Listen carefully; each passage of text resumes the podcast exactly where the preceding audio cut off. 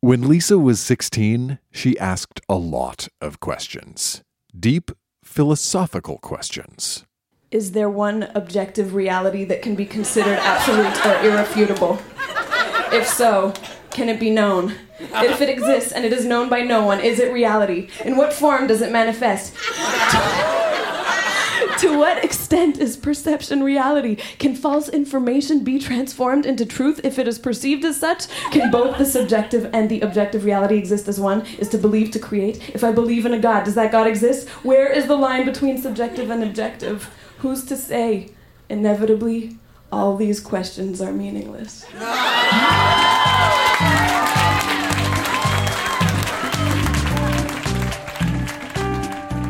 That's Lisa reading from the diary she kept when she was 16. And this, well, this is Grown Ups Read Things They Wrote as Kids. I'm Dan Misener. Grown Ups Read Things They Wrote as Kids is a live open mic event where brave adults get up on stage and share their weird, wonderful, and sometimes embarrassing writing with a room full of strangers. This time, recorded live at La Vitrola in Montreal, we have stories of teenage existential angst, summer camp love, and what it's like to be the smartest kid in the world. So think about the stuff you wrote when you were a kid, the stuff you might have stored away in an old shoebox in the closet, and stick around.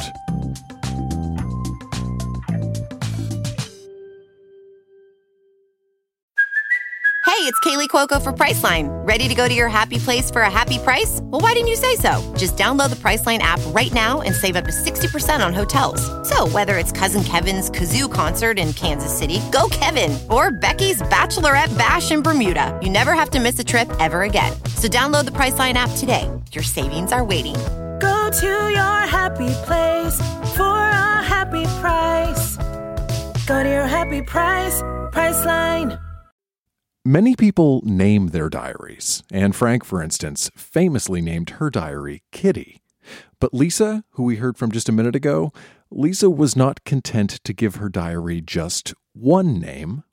Instead of calling you the same thing every day, I will call you a different word every time. Like, one day I might say Dear Banana Face or Dear Octopus. That will make it interesting to read you later on in life. It's important to note that Lisa wrote these diary entries when she was a young teenager, and young teenagers swear. So, as a quick heads up, Lisa uses a cuss word in her diary, which this time she addressed Dear Shadow. I'm keeping my cuckoo clock routine in the school play, and Mike, the director, loves it. I have to wear this big, heavy bird costume, and I have to go inside a real clock. The clock is so small, and I have to squoosh in real tight to fit in it with my costume on. Inside there, it's pitch black, and I smell the fumes of the paint. The clock is very unstable and wobbly, and it's hard to open and close the door. This probably sounds like I'm complaining, but actually, I love it. I get excited whenever I think about it, and it makes me kind of dizzy. All right, dear camp, I hate my fucking dad, whom I only call dad because he assisted in making my mother pregnant. Okay. Uh, something really big happened.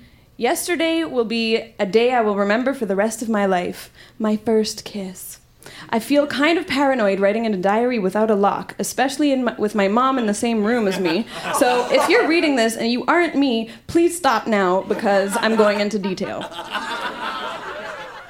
The funny thing is, he was so perfect looking, but none of that would have been worth anything if his personality was off. But lo and behold, there is such a thing as a perfect guy inside and out. Well, almost. He's into drugs and alcohol. and, and, not on, and not only pot, but ecstasy, shrooms, and acid as well. I, I, I, told him he shouldn't do these things because I wanted him to be around for me to see him again. But I know he'll obviously do it again. You're probably thinking, he's not perfect. He's a crackhead. But no. He has a drug problem, and I love him for his good qualities. He'll get help when he's ready. Oh my god. That was foreshadowing of many things to come.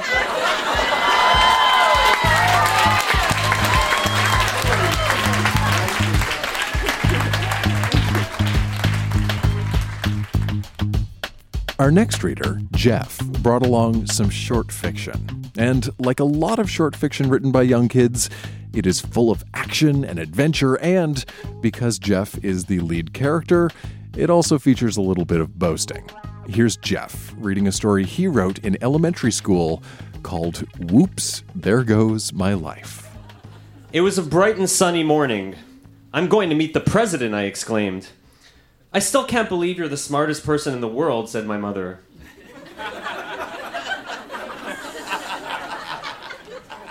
I was nine, but I was tough. Aw, oh, ah, geez, Mom, it's a cinch, I said. I could have done that test in my sleep. Well, I was off.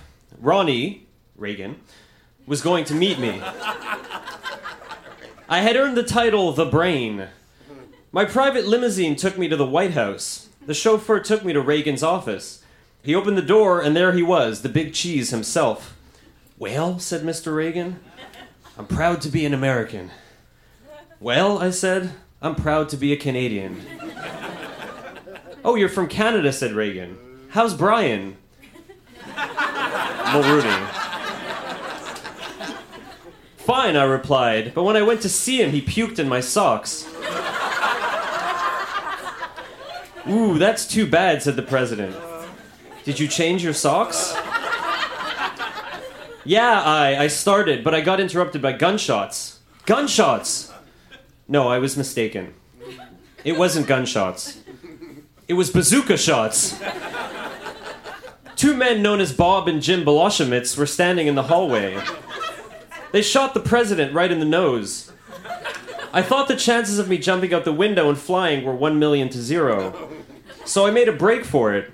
I ran all around the White House, but Bob shot me in the leg. Then he shot me in the head.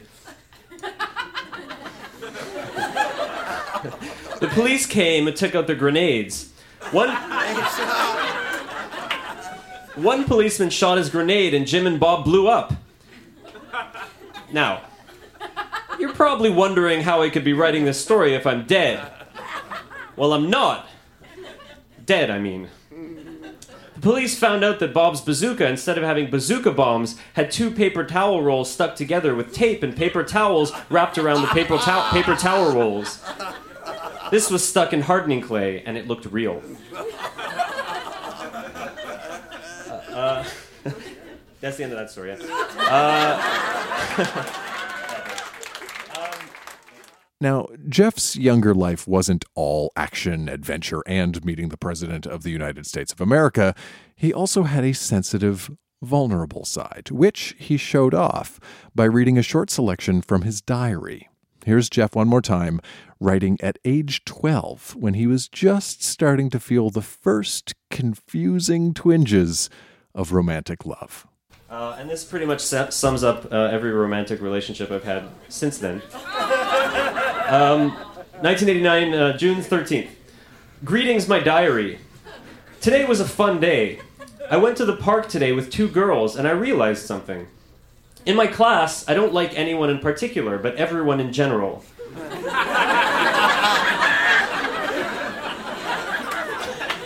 I say that a lot. I'm very confused. I might like someone, but I don't want to. And there's a little arrow with a note that says, I discovered this today in capitals. I might like someone, but I don't want to, and I don't think I like her. So there, I decided I don't like her. Problem solved. Thanks, diary. I never thought you'd be so useful. I'm going to write in you more often. By the way, the person today who I decided that I might like her and later found out that I don't like her, and then I crossed it out so I would never be able, and no one would ever be able to know who it was. That's it. Thank you.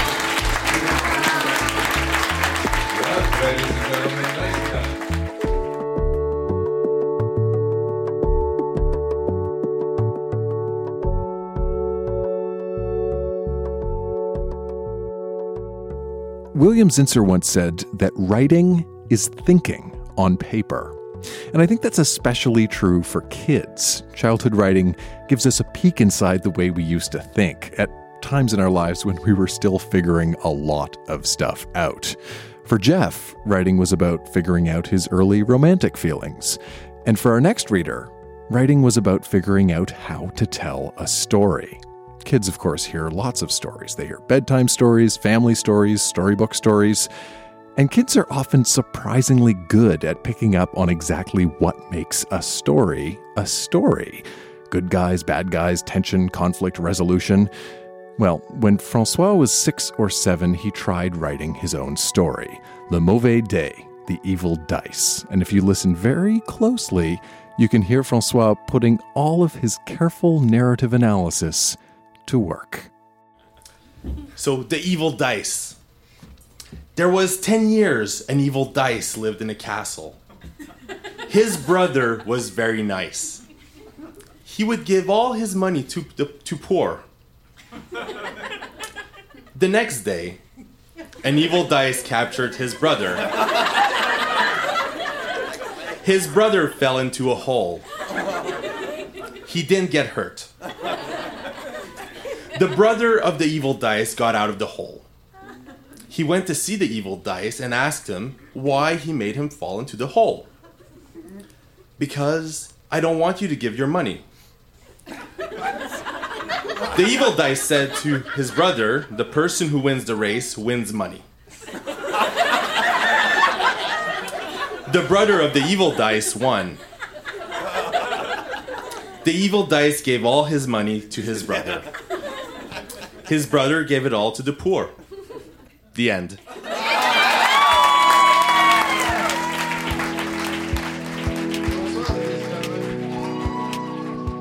Not only did the evil dice have a good guy and a bad guy, but I am pretty sure there is a moral to the story, though I'm not sure exactly what that moral is. Francois posted scans of Le Mauvais Dé, fully illustrated in its original French, on Facebook. If you want to see those pictures, I put a link up at our website, grownups read things they wrote as kids.com. And while you're there, why not sign up for our email newsletter? It is the single best way to find out about upcoming shows and to find out how you can share your own weird and wonderful writing at one of our tapings. You can sign up for the newsletter at our website one more time.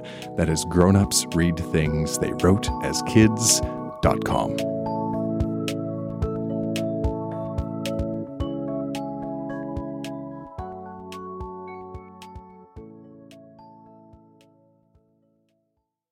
Our next reader, Britt, brought along a selection of diary entries that cover a lot of familiar grown ups read things they wrote as kids territory. She writes about summer camp, love, and coming to terms with puberty. Here's Britt reading from the diary she kept when she was 12. May 17th, 1998. Dear Diary, Hello.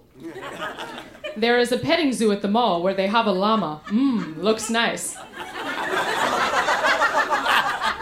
Mmm, score. I want one. Mrs. Charney said I could do my biography on Rosie O'Donnell. Mmm, score. August 15th, 1998. Dear Diary, I have been to camp. I left you at home cause whatever, and also cause I didn't want anyone to see you or read you. Ha ha. At camp, there were boys. They spoke French and had dark hair and are called Moroccans.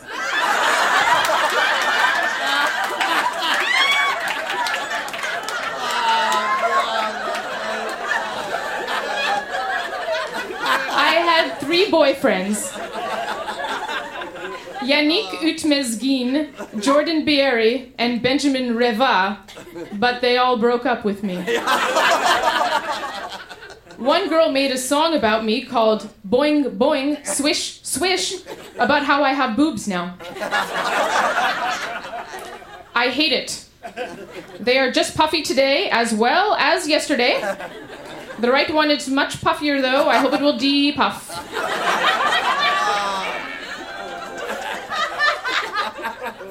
October 8th, 1998. Hungry like crazy, cause the stupid Jewish rule is no eating today. Maybe another religion would be cool. There is Christians like in Sister Act. Tal says that in Sister Act, they can't French for life, so whatever, I'll keep Jewish. Cool. Bubby will be happy with that news. Mmm. Score.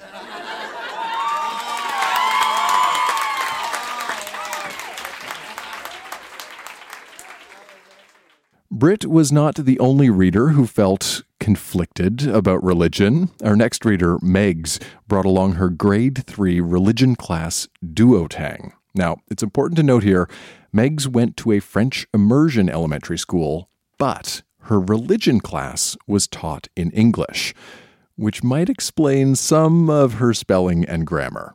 Here's Megs.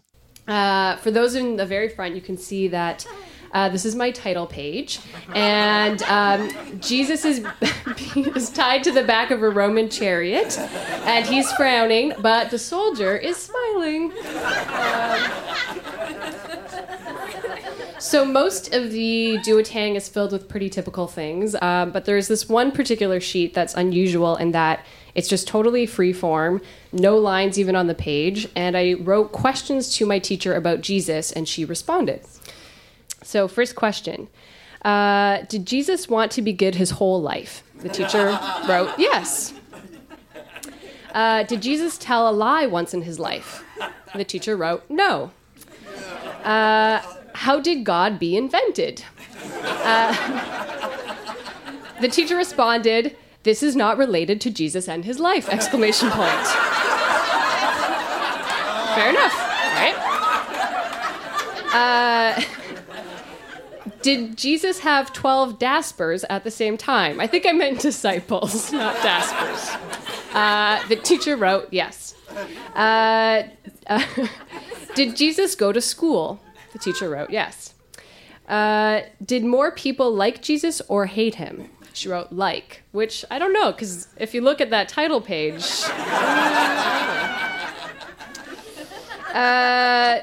Did Jesus know all the languages? But for the record, I spelled languages uh, L A R A R G U R I S. Uh, the teacher wrote no. Uh, did Jesus say a bad word in his whole life? The teacher wrote no. Did Jesus live in heaven before he was born? Uh, the teacher wrote no. The last two questions. Did Jesus ever fall in love with a lady? The teacher wrote no, because apparently uh, the Da Vinci Code wasn't out yet and people didn't know about Mary Magdalene. Uh, and the last question How did God make the world and the univev? universe. Uh, and she responded by writing, Not relevant. Thank you.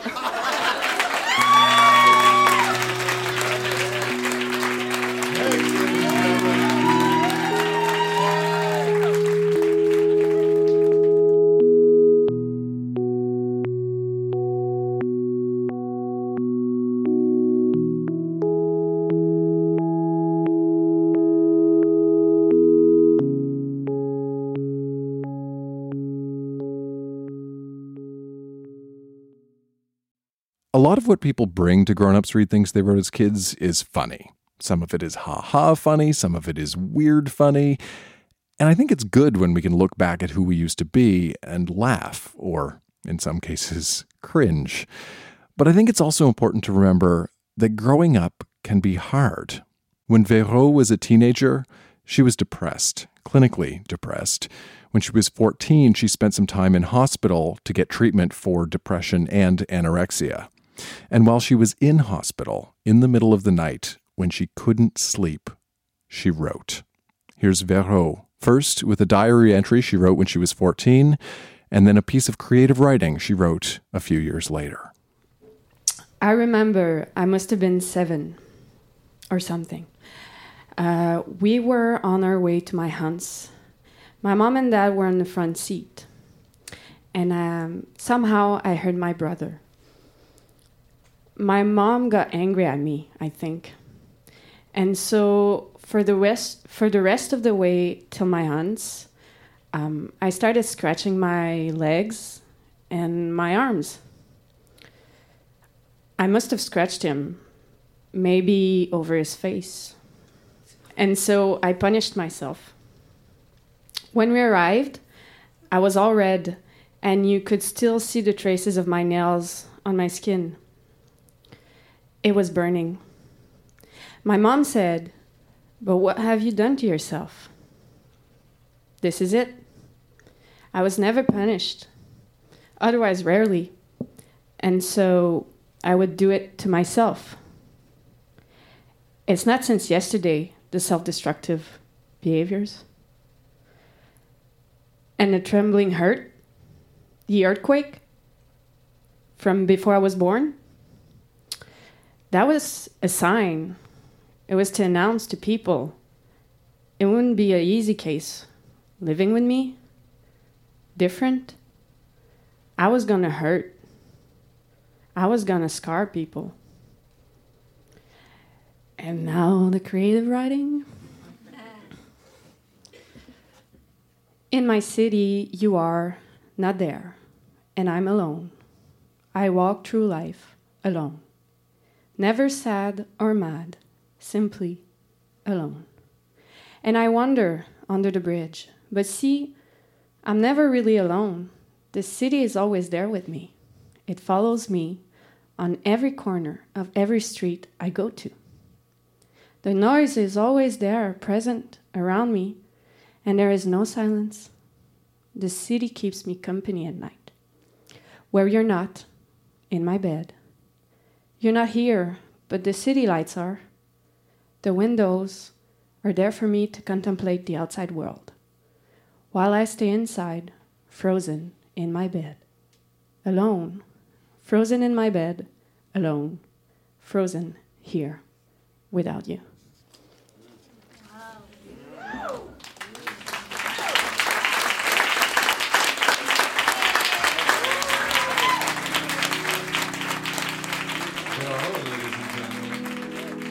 Backstage after the show, I asked Vero why she wanted to share this particular part of her life with a room full of strangers.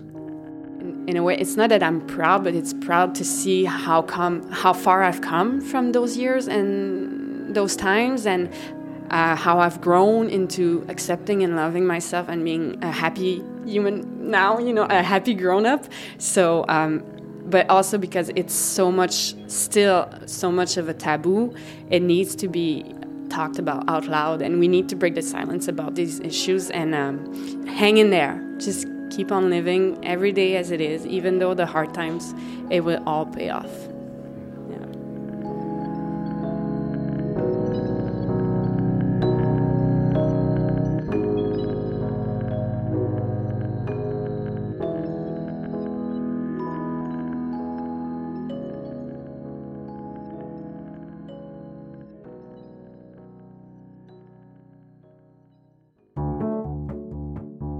When you're a kid, it is easy to feel like you are never in charge. Chores, bedtime, schoolwork.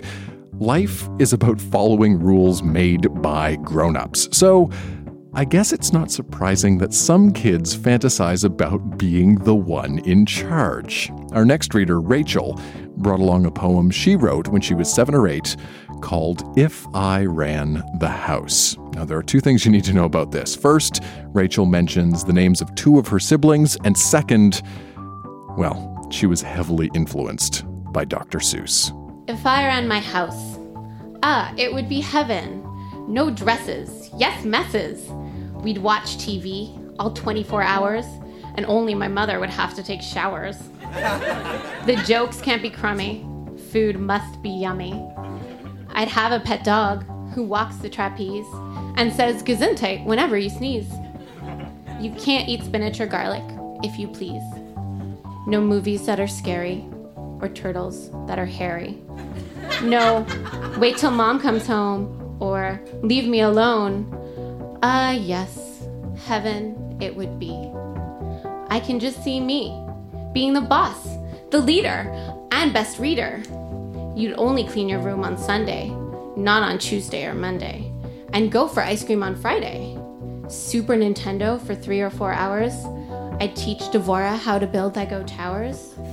You could dance or sing or do anything. But for now, mom and dad's the boss. Thank goodness they don't make me floss. and Sam's the best reader and a big eater. But I can wait for the great day that I, Rachel Alexis Rosenberg, am the boss.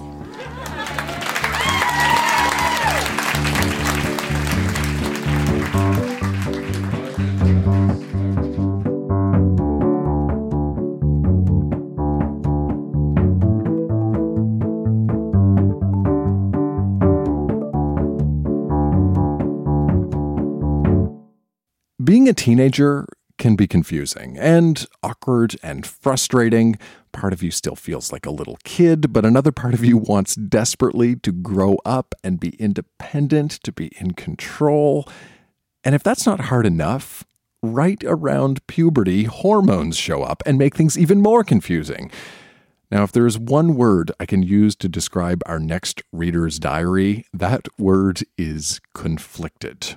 When Lexi was 13, she was, in her own words, very sexually curious. But at the same time, she was very insecure, and her diary from that time really gets at that tension what it's like to walk through a minefield of sexual curiosity and inexperience. Quick heads up Lexi's diary does acknowledge the existence of sex, and though she is not describing actual events, her 13 year old self did have, shall we say, a vivid imagination. Okay, there's your heads up. Here's Lexi. Dear Diary, David is in Florida. I miss him an incredible amount. He's amazing. Just everything about him is perfect. I love him. I know he likes me. Well, of course he likes me. Why why would we be going out if he didn't like me? We didn't kiss yet, but we're gonna. The first thing we're gonna do is kiss. I want to stick my tongue so far down his throat he'll be choking.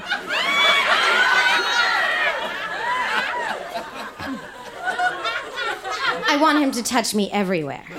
Everywhere. Oh, yeah, baby. And I would give him hand, but I'm afraid I won't know what to do, and that I'll screw it up or laugh or something. I mean, I've never touched a guy's penis. I don't know what I'm capable of.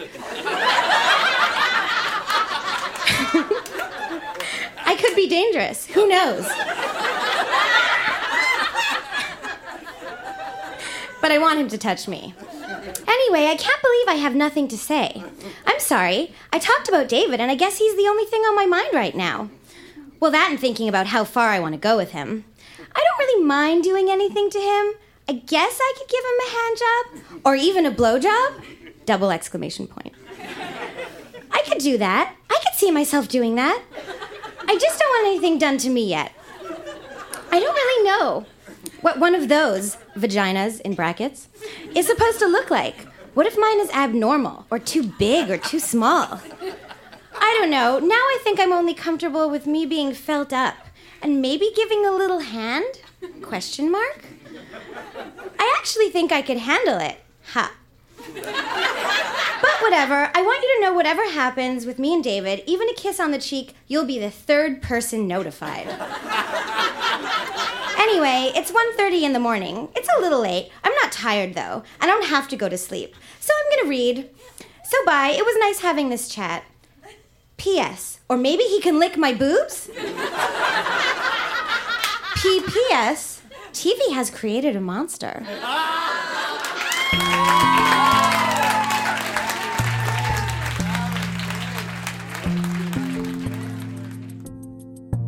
I think that my my 13 year old self would be absolutely horrified uh, to know that I was I was reading my journal uh, out loud in a room full of people. If I could go back in time, um, God, what would I tell my my 13 year old self? Um, I would tell her that I am proud of her for being um, so thoughtful, I guess, and and at the same time you know, 13 year old kids are kids, and and I I I never felt like a kid. clearly, I always felt like an adult trapped in a kid's body, and I was ready to do all these things, and or or not ready to do all these things. And I think that was that was the hard part. Um, I, I I felt that I should be ready because I felt so grown up in so many ways, and and you know I wasn't I wasn't ready to uh, to tackle all the all the sex stuff. she does fine between then and now. Let's just put it that way. Um, thanks so much again for the opportunity. It was a blast. I hope that I can do it again.